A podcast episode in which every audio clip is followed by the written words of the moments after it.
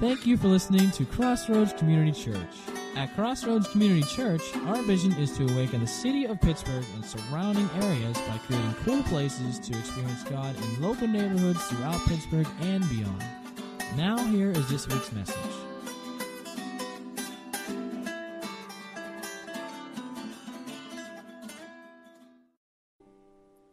God, we lift up our hands in acknowledgement that it is you. Everything that we do, it is all about you. Every blessing we receive, even the harsh things that we go through, we know that you, in your sovereignty, can use those for your purposes, God. We acknowledge and praise and give all glory and honor to you this morning. We pray that everything that we do this morning, every handshake, every person we greet, every word that comes out of anyone's mouth, brings glory and honor to you. We pray it in the name of your Son, Jesus Christ. Amen. Amen. Amen. You may be seated. Now, I know some of you um, have not been around, so we are continuing uh, in a series that we're doing called Game On. Where we're kind of looking at how to equip ourselves during the holidays and uh, for life in general, really. And we've been walking through um, some basic concepts, uh, but looking at it from a perspective of gaming. And we talked about the family, and we played around a family feud. We, talk, we talked about the marital relationship uh, and equated that to the newlywed game. Um, then we talked about community, and we really dug into and looked at uh, video games. And I know I lost a bunch of you on that, but it's relevant, believe me. So this week, uh, we're talking about money. And uh, whether you're a Christian or a non Christian, uh, and depending upon when you started the Christmas holiday season, if you started like we, I guess, is the official start date for next year, August 30th, end of the summer, into Labor Day weekend to start your holiday season. And if that really starts it, because that's probably when a lot of people start shopping and spending money geared towards Christmas. Some of us start the day after Christmas for the following year's Christmas, but that's a whole other story. But uh, even the non Christians, doesn't matter what your belief is, because even the people that say, hey, I don't celebrate Christmas, they take that time off. They don't go to work on Christmas Day saying, I'm in protest, I'm not going to be the only one in the office. Most of them will go spend time with their families and travel, and They'll exchange gifts because that's what you do, even if they're not acknowledging the birth of Christ. So they're going to spend money too. So, regardless of what your religious belief is, this is a season where money is kind of like a priority for everybody because everyone's trying to buy gifts for everyone. Uh, so, since keeping with the game uh, analogy, we're going to talk about money, but uh, we're going to look at it from the aspect of monopoly. Now, how many people have ever played Monopoly? For those of you that have not, where are you from? Really? It's, it's, it's like apple pie baseball monopoly. It's like a game that everyone on the planet uh, knows. And um, a little bit of background about it, because some of you may know this, some of you may not. Um, it was a game that dates back to 1923. Did you guys know that? Some of you guys did? Okay, I had no idea. I thought they created it when my mom bought it home. That's all I knew.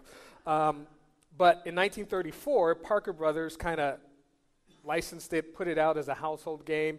Um, and there's a lot of good that can come from playing Monopoly. If any of you guys have ever played, there's some good money management that you can get. Uh, there's some good uh, just ideas of, uh, of kind of holding money, saving so that you can do other things or buy other properties because in Monopoly you buy properties. Uh, but also you got to be careful because there's a lot of bad things that can come from it. Now, how many of you guys have ever played a game of Monopoly that lasted longer than an hour? Okay, longer than two hours. Still, most of the same people. Longer than five hours? Okay, this seems like it. Yeah. Okay, there are some games we're just going to assume that is that go on, and it's like you, you. We're going to call it a night. We're going to leave it. We'll come back and we'll finish it tomorrow or the next day.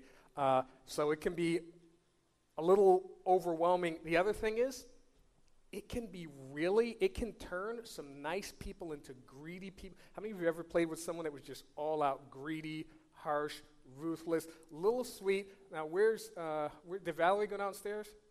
She went downstairs? Okay. We're going to talk about Michael, but in a nice way, okay? So, because we all know Michael, he's a nice little kid. He's just your regular, run of the mill, run around boy.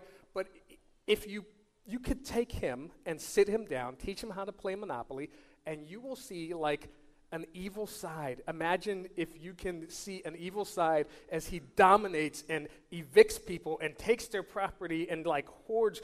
People turn greedy and in, in, take a little, the nicest little girl or boy or person or your mom or your dad, brother, sister, whoever, and you will see an evil, greedy, everyone's looking at Gary. I just saw all the heads swift that way. But it happens that people just get they just get like power hungry and greedy. So there's a, a bad side to it. But, but here's the thing um, the very first monopoly, not the game, but just the, the, the concept of a monopoly is that you dominate, you dominate and you own a certain industry. Okay? So if, you, if the game of Monopoly, you try to own all of the real estate. But if you think about a monopoly in the secular world, the companies that try to own or dominate a certain industry, think about Starbucks dominating the coffee industry, uh, Apple and Google trying to dominate, and that you try to dominate a certain industry by a single entity. But the very first monopoly came from God. From a, from a biblical perspective, God said, I own everything, it's all mine. I do with it what I will.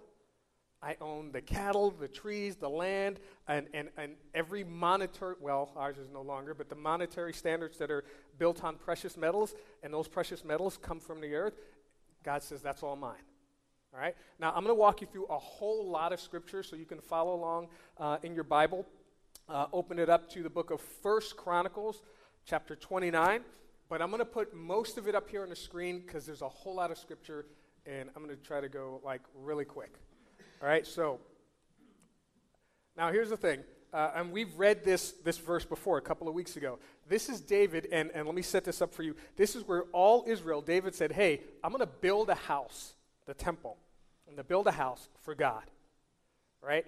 And he had all Israel come in, and God said, No, you're not the one to do it. Your son Solomon will do it. And so David said, Hey, I'm going to still bring together all the resources so that when it comes time for my son Solomon to do it, he'll have everything he needs. He won't have to worry about trying to gather everything, right? So this is what David said. David praised the Lord in the presence of the whole assembly, saying, Praise be to you, O Lord, God of our father Israel, from everlasting to everlasting. Yours, O Lord, is the greatness and the power and the glory and the majesty and the splendor for everything. Now, this is, this is the king. This is the, the guy who, from a monopoly standpoint, he has a monopoly because nothing happens in Israel without his say. He is the king, he is the ruler. He gets to say what happens, he gets to say who lives, who dies, he gets to say how everything gets distributed. He has to say over everything, but he says everything in heaven and earth is yours. Yours, O Lord, is the kingdom. You are exalted as head over all. Wealth and honor come from you. You are the ruler of all things. In your hands are strength and power to exalt and give strength to all. Now, our God, we give you thanks and praise your glorious name. From his perspective, he says, monopoly, a monopoly, I, am in charge of everything. I, I have rule over everything. I have dominion over everything. But the only reason I have that is because of you, God. Now, here's, here's the dilemma. As we go into the Christmas season, there is something that's going to have a monopoly over every single one of us, Christian, non Christian, spending everybody is going to be spending money. Some people are going to only spend what they have, some people are only going to spend what they put aside. Lots of people are going to spend more than they have because they're going to put it on credit cards. And I'm not going to ask who has a credit card. I'm not saying credit cards are bad, okay? I'm just saying it the monopoly, the thing that's going to have like a hold over every person this Christmas season is going to be spending because we're all going to be spending money. All right? Now, I'm just I'm do a sidetrack. Um, not saying credit's bad, but I, I read this book, and I won't tell you the name of it because I'm not trying to endorse the book or the author or anything. But when I got a full understanding of how credit works, I was like, wow, it's literally like highway robbery. to use a credit card. It is, it is in essence, um, let, me, let, me, let me do it this way. All right, quickly, and again, I'm not knocking credit cards. Everyone has credit cards. But here's what happens, all right? If I say I want to open a bank, all right, and this is, this is really watered down, and all you people with financial knowledge are going to say, that's not how it works. This is in Floyd world. This is my understanding. Okay, if I say I want to open a bank, uh, according to the federal laws, you only have to have a certain percentage of what you're able to lend out. So if I want to, if I get a million dollars in loans, I don't have to have the whole million. All right, I only have to have a small percentage, which I think is 10%. You guys can correct me later. Um, on hand in the bank. So if I have like $100,000, I can lend out 10 times that. So basically, if I put $100,000 in the bank, I can go to 10 other people who want to borrow $100,000 and I can lend it all to them. And I've only got $100,000 in the bank, but to 10 other people, I can each lend them $100,000. So basically, uh, the first person that comes, if that's Larry up front, his is backed by my $100,000. The next nine people, I'm giving you literally air, nothing, because I don't have anything to back it with. You are going out and you're spending it or doing whatever you want with it, but you're paying me back interest on nothing. And I'm getting filthy rich. And that's the way credit works. And that's what all of us do every single day. And that's why there are, I always wondered why are there so many banks that are like right next to each other, like churches, small town bank, this bank, and this bank. It's free money. I mean, it takes a lot to go and open a bank, and obviously $100,000, you need a lot more than that. You need millions, and now as we go, probably billions. But that's how credit works. And monopoly, the thing that's going to have a monopoly over everyone's life is spending. And it doesn't matter. People are going to spend money on advertising. Lots of corporations, people are going to spend money. Families are going to spend money on, on food, for meals, for big family coming in, on travel. Every industry is going to get a little bit of our money because we're all going to spend lots of money. So here's the thing. Here's, here's, here's what, what, what happens. Um, David acknowledged, he said, you know what? God is the one who gives me all my money. He is the one where my wealth comes from. He is the one where my honor and my strength comes from. Uh, now, here's the thing. I want to show you this because right before he did that, right before he did that, this is what, uh, right before he said that, this is what David did. He told the people, with all my resources, meaning now this is not his personal resources, this is all the resources that are available to him as a king. This is what he said With all my resources, I provided for the temple of my God gold for the gold work, silver for the silver, bronze for the bronze, iron for the iron, and wood for the wood, as well as onyx for the settings, turquoise, stones in various colors, and all kinds of fine stone and marble, all of these in large quantities. So he basically said, Hey, I'm, I'm the king. This is what I want to do. I want to see God's temple built. So I've set aside resources out of, as the king, I've set aside resources to make sure that that happens. Okay? But then here's what else he said. He said, besides, in my devotion, now this is, he's going talking about his personal uh, wealth. He says, to the temple of my God, I now give my personal treasures of gold and silver for the temple of my God, over and above everything I have provided for this holy temple. He said, I'm going to take out of my own pockets. Now, I'm not talking about my resources as the king, where I can tap this budget and that budget. He said, out of my own pocket, what I have for me, my own personal spending. And here's what he said He said, I have provided for the Holy Temple 3,000 talents of gold, gold of Ophir, and 7,000 talents of refined silver for the overlaying of the walls. Now, for, to put this in context, and I know I used to hate when people do this because there is a different time. Gold was worth one amount there and one amount here. And to be relative today, it's worth about 1,700 something dollars an ounce. 10 years ago, it was worth about what, $300 an ounce? In that time frame, I have no idea what it was worth. But if we were looking today, and to save all the math, uh, he over six billion, six and a half billion almost dollars is what he would be saying, I'm going to give to build the temple of God out of my own personal treasure. So imagine someone who, who has a monopoly over everything. Imagine the Bill Gates of the world. Imagine the, uh, whoever the other rich people are. Steve, well, he's dead, but imagine, and he didn't believe in God. But imagine all the other rich people saying, hey, you know what? I'm going to devote to uh, this cause or to this thing. Uh, I know I have a monopoly on this bit of the market, but I'm going to take a large chunk and devote it to some other cause or some other purpose. And here's the reason why. You know what that does when you give instead of spend? It helps eliminate greed. It helps eliminate greed. And before anyone says anything, this is not a, uh, hey, everyone should give more to the church, tithe more talk. That's not what this is about. This is just saying we're going to all go into this next holiday season. We're going to spend a lot of money, and to help us from going into debt, to help us from making other people rich by putting thousands of dollars in travel and food and gifts on credit cards, one way that you can put a check in yourself is say, I'm going to give money away whether it be a gift or whether it be donated to some charity. That helps to stop greed. You can't be greedy if you're giving stuff away. And there is, and this is why I didn't take off, there is a game, there's a Bible like version of Monopoly. I think it's Bibleopoly.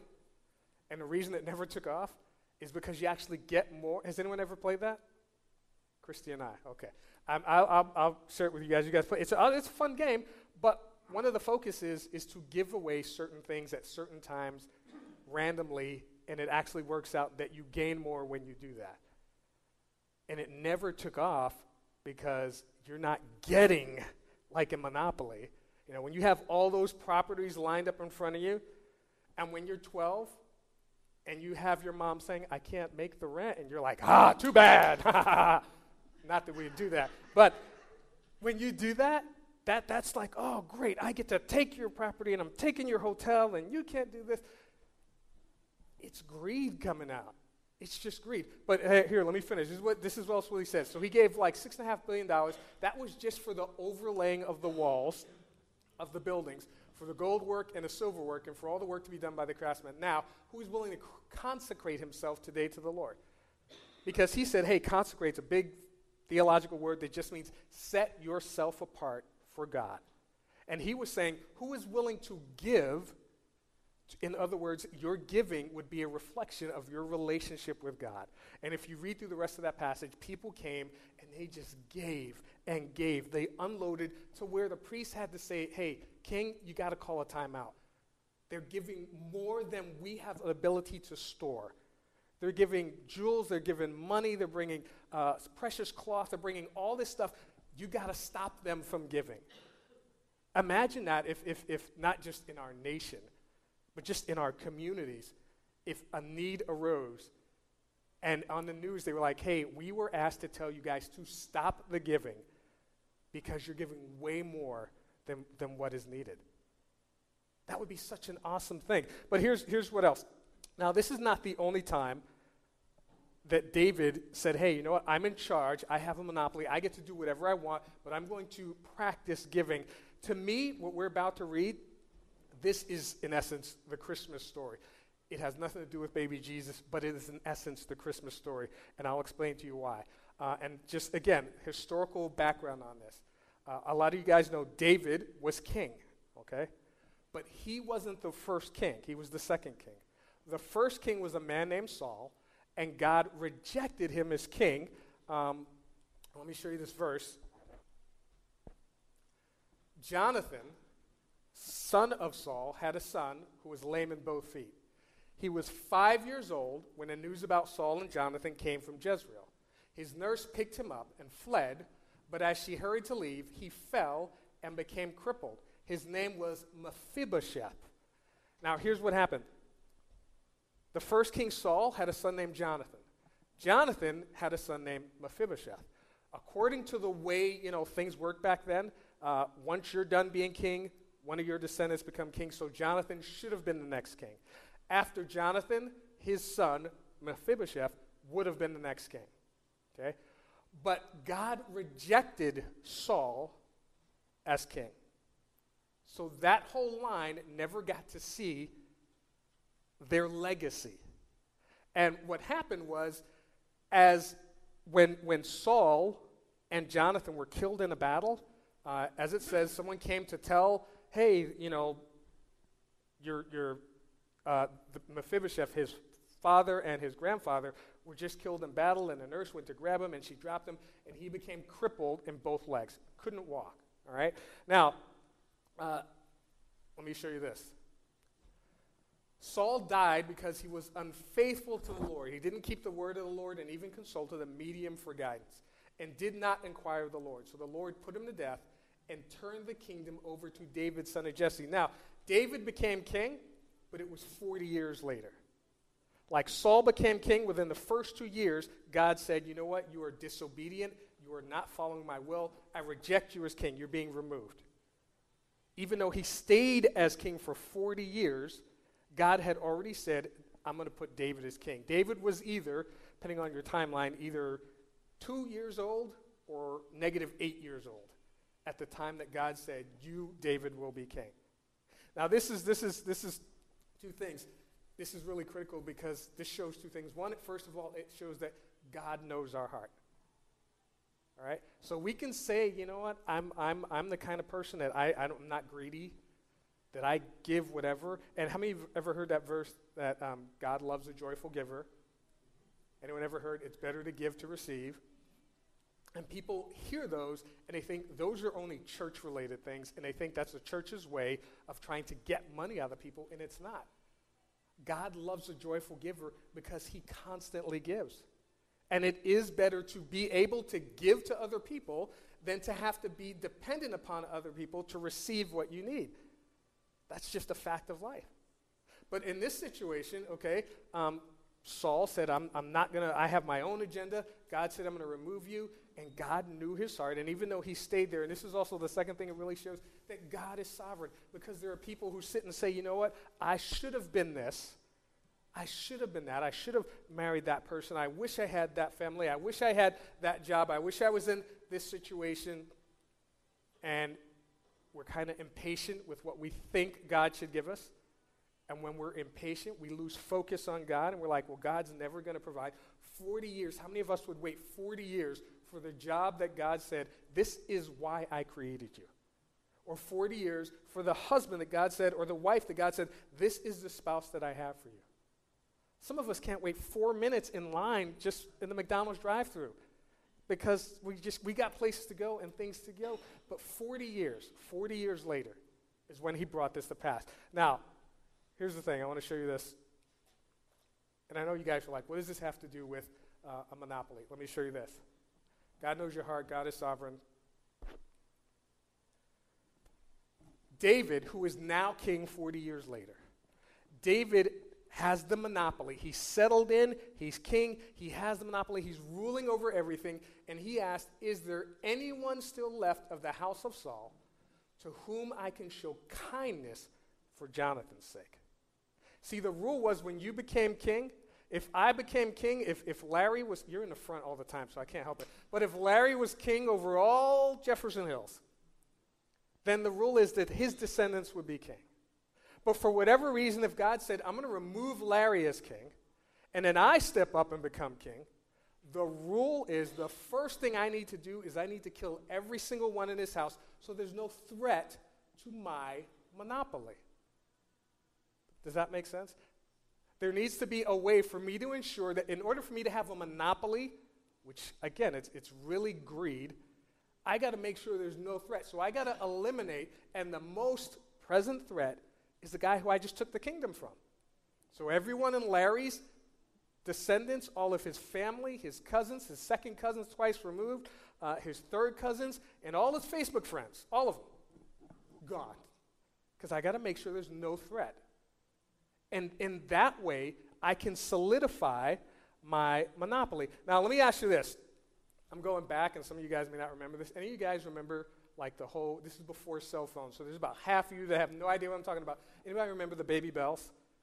The phones, like Bell South and all that stuff, a couple of you guys. Okay, let me, let me show you this. This is actually historical, all right? Uh, I know you think I'm making this up, but it's not. Um, AT&T used to be the only phone company, only one worth anything, all right?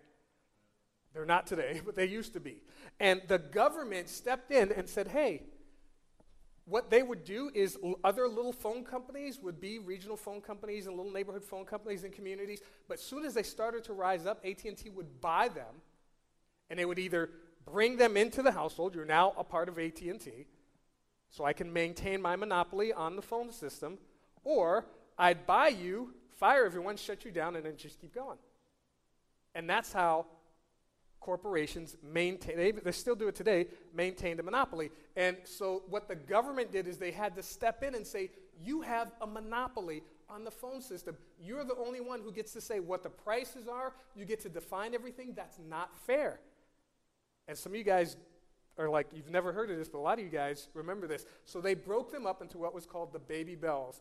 And they had a regional big phone company over like seven different regions Ameritech, Bell Atlantic, Bell South, NYNEX. I don't know what they had here. What did they have here in this area? Bell Atlantic. Okay. Uh, I was in New York, so I was under NYNEX. They had Pacific Telesis, which I think was Pac Bell, Southwestern Bell, and US West. Of all of these, of all of these, uh, very few remain because they got bought up by other people, and this is what they look like today. Yeah, AT&T, Verizon, Sprint. Everything else is small enough to not matter, or if they're big enough, they actually belong to one of these guys. So we're back to now it's not one company maintaining a monopoly.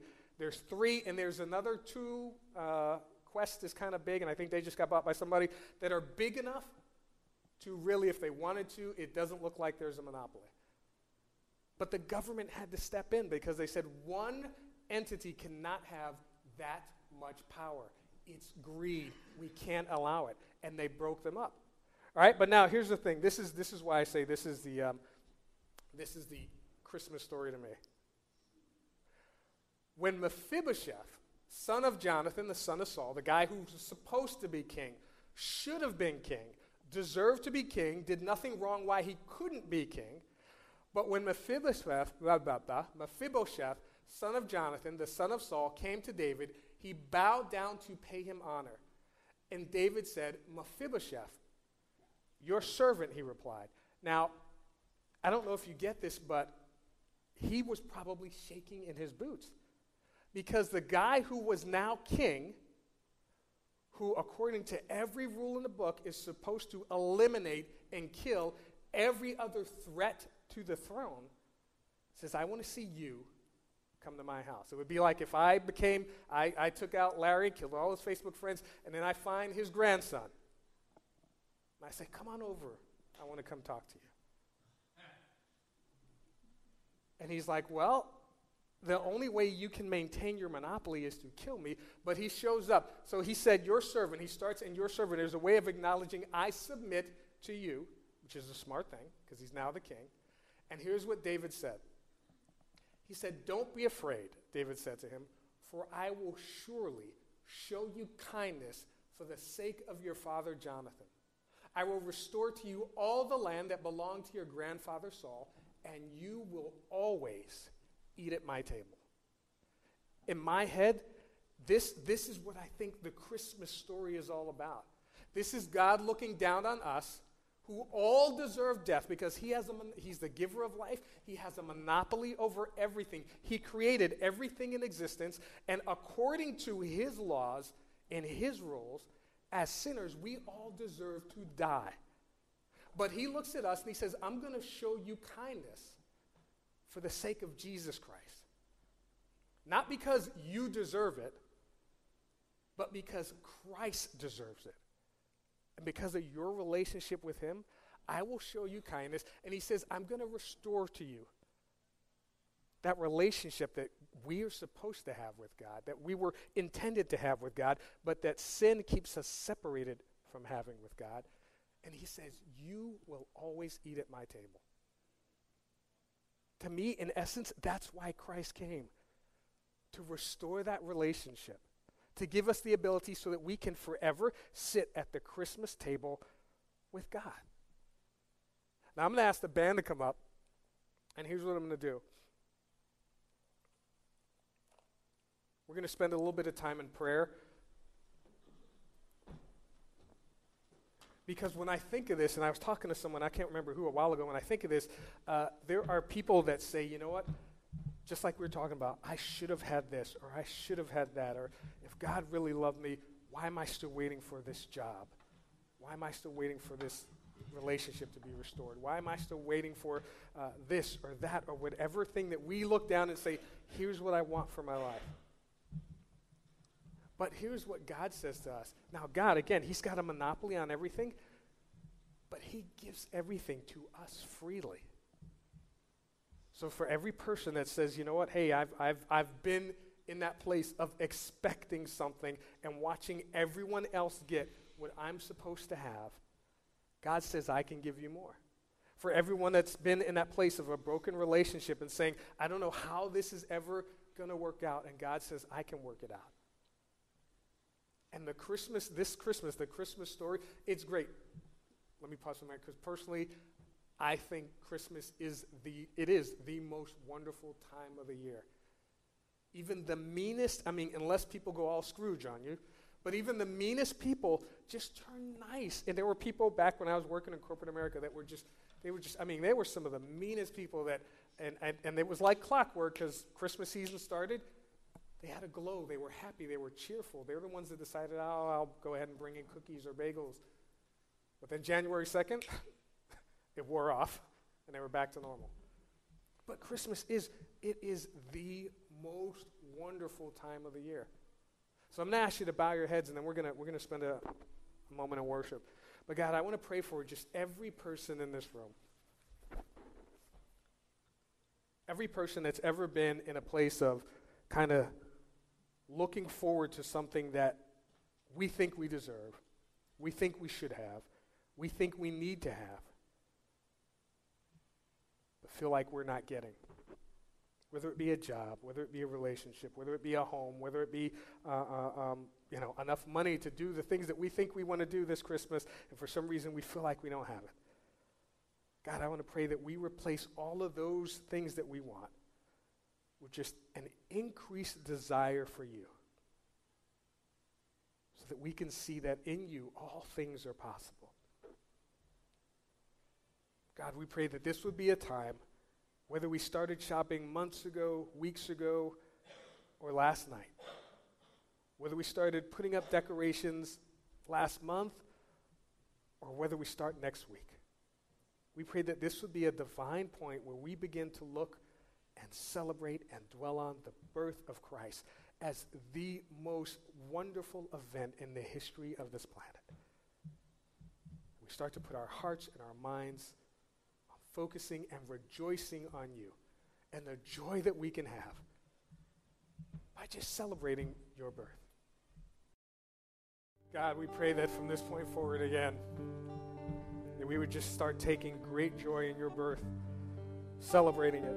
Our focus would not be on how much we're going to spend and what we need to buy, and that you would help to minimize that level of greed that rises up during the Christmas season replace it with a desire to give, just as you gave so much to us at the birth of your Son, Jesus Christ. God, we pray that this would be the most wonderful time of the year where we share your story with our family and friends and those around us. Pray this in the priceless and matchless name of your Son, Jesus Christ. And all God's people said, Amen.